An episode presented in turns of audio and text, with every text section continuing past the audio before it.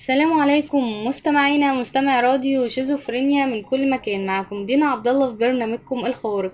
وزي ما احنا متعودين ان هاشتاج برنامجنا كل ما هو جديد وخارق للعادة. النهاردة الصراحة الموضوع ده كان موجود بقاله فترة، بس انا قلت لا انا مش هتكلم عنه نظرا ان احنا عارفين ايه، او ممكن تكون سمعت قبل كده عن الارحام الاصطناعية، او بالظبط ان الصين بتفكر تعمل ارحام اصطناعية عشان تقدر تستغني عن ارحام الامهات. بصراحة الموضوع ده شغل فترة كبيرة قوي، لانه هو اصلا كان موجود من 2020 وكان بداية الفكرة من 2019. فالموضوع اللي اثار الجدل بقى ان انا فعلا هعمل حلقة لما لقيت اني بيفكروا يعيدوا الحيوانات المنقرضة، وده كان شيء طبعا اكيد لانهم حاولوا بتجارب، هما بيحاولوا من 2000 انهم يعيدوا الكائنات دي. واول محاولة كانت نجحت، كانت على ماعز وعاشت لمدة بالظبط 7 دقايق وماتت تاني، بس على الاقل ممكن ان هما ينجحوا التجربة دي. صراحة الموضوع استثارني قوي بسبب ان هما بيفكروا فعلا ان هما يرجعوا، بالذات لما الصين قررت انها تعمل حاجة اسمها اختراع جديد اسمه الارحام الاصطناعية. فالارحام الاصطناعية موجودة، فليه لا ان احنا هيبقى الموضوع اسهل بكتير بدل ما نستعين باجنة زي اجنة ماعز او اجنة او اي اجنة تانية. لا احنا ممكن كمان ان احنا نستعين بقى خلاص الموضوع بقى سهل ان احنا نعمل عمليات الاستنساخ دي. فنبدأ اول حاجة اتكلم لكم عن مشروع الصين في الارحام الاصطناعية.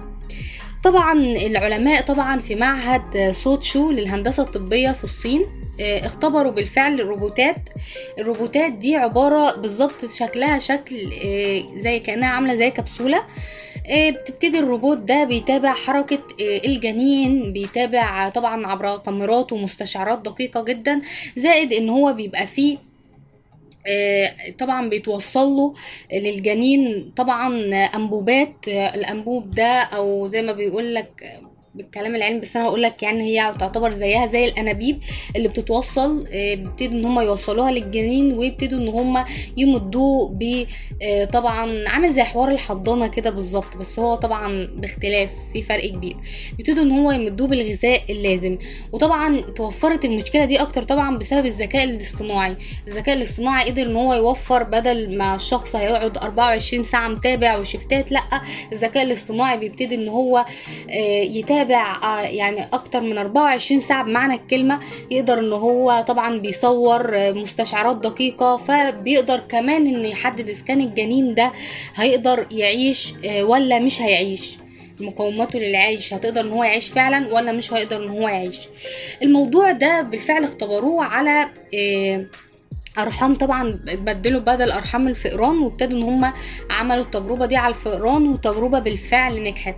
طبعا هم يجربوه على أجنة بشرية، هم بالفعل بيحاولوا يجربوا الموضوع ده، بس لسه الموضوع ده مش هيظهر دلوقتي، او مش ممكن يظهر كمان بعد 2 سنين، ممكن يكون اكتر من 2 سنين، علشان يقدروا بالفعل يقول ان التجربة نجحت ويقدروا يطبقوها على البشرية. الهدف من التجربة او الهدف من هم يطلعوا او يخترعوا الارحام الاصطناعية اصلا هو انهم ينتجوا اطفال خاليين من اي عيوب جينية، نظرا ان من 4 ل5 دقايق بيتولد طفل واحد بس هو اللي بيكون سليم، او هو اللي بيكون عنده عيب جيني. طب دلوقتي ايه تاني عملوه علشان يوفروا على الام تعبها، وليه تتعب وتحمل وكده؟ لا احنا عندنا ارحام اصطناعية، انت بس قولي انا عايزة بيبي وخلاص الدنيا بقت طب حرفيا هي دي الحقيقة. طب ايه تاني؟ طبعا الفكرة دي اصلا جاية لهم من 2019، انهم قرروا يعملوا الموضوع ده نظرا لانهم ليه ما ننتجش روبوتات، او ان احنا نستغل التكنولوجيا دي الروبوتات ان احنا نعمل طبعا حاجة اسمها ارحام اصطناعية. فالموضوع طبعا بالفعل اثار الجدل قوي في 2019، ولحد دلوقتي بيتم تطبيقه والاختبارات عليه. طيب ايه فايدة بقى الارحام الاصطناعية والموضوع الكبير ده في حوار الاستنساخ؟ طبعا اللي ما يعرفش الاستنساخ ده عبارة عن اننا بنجيب خلايا، بيبقى استنساخ عن طريقتين.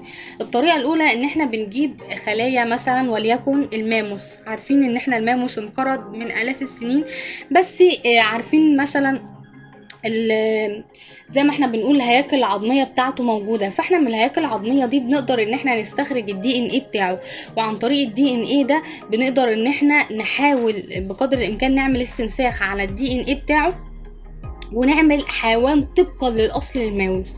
الطريقه الثانيه للاستنساخ وهي ان احنا نشوف الدي ان ايه بتاع الماموس ونقارنه بدي ان ايه تاني. يعني ايه الموضوع ده؟ هم عملوا تجربة بالظبط كانت على برضو الماموس، حاولوا ان هم ينتجوا الماموس بالفعل وابتدوا يقارنوا الدي ان ايه بتاع الماموس بدي ان ايه تاني.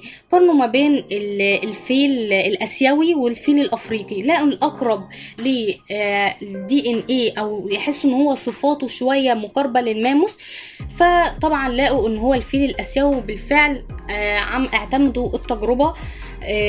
ودي كانت الطريقه الثانيه للاستنساخ، والاستنساخ فعلا ثبت علميا ان هو ينفع ان هو يتم تطبيق الاستنساخ ده. وبالفعل طبعا نجحت التجربة دي في طبعا ان هم قدروا يعملوا زي، طبعا لو احنا سامعين قبل كده ده كان من كذا سنة عن حوار ان احنا نقدر نعمل استنساخ وعن طريق حاجة اسمها سيلة، اللي هي يعتبر عملوا ماعز من غير ما طبعا التكوينات الخارجية ورحم ام ومش عارف ايه، وكان طلع عالم واثار الجدل وقتها لو احنا فاكرين. بس الموضوع ده فعلا هو نجح، وموضوع الاستنساخ حاجة موجودة، والعلماء اصلا من زمن 2000 وهم بيحاولوا في الموضوع ده وبالفعل نجح معاهم. الحاجة بقى اللي استثارت فضولي ان انا اتكلم على الموضوع ده بالذات لما ظهر ارحام الاصطناعية، ان احنا ممكن نعمل بالظبط كائن للماموس ونعيد حياته زي ما هو بحجمه بصفاته بكل حاجة فيه عن طريق الارحام الاصطناعية دي، مش هنحتاج اي ارحام تانية او هنحتاج ان احنا نعمل الاستنساخ التاني اللي انا ذكرته من شوية، لا احنا ممكن نعمل الاستنساخ الاولاني ونكون صفاته تكون موجودة بالظبط، مش أي صفات أي كائن تاني، أو تكون منافية لصفاته في حاجات بسيطة. لا، أنا بالعكس عن طريق الأرحام الاصطناعية دي بخلاف إنها يعني إنها برضو هتبقى ليها سلبياتها، بس إيجابياتها في موضوع إن أنا ممكن أرجع الكائنات المنقرضة للحياة مرة تانية. فأنت بتدعم فكرة إن احنا نرجع الكائنات المنقرضة للحياة أو بتدعم فكرة الأرحام الاصطناعية بديلة عن أرحام الأمهات. وبكده تكون انتهت حلقتنا، وكانت معاكم دينا عبد الله في برنامجكم الخوارق. دمتم في رعاية الله وحفظه.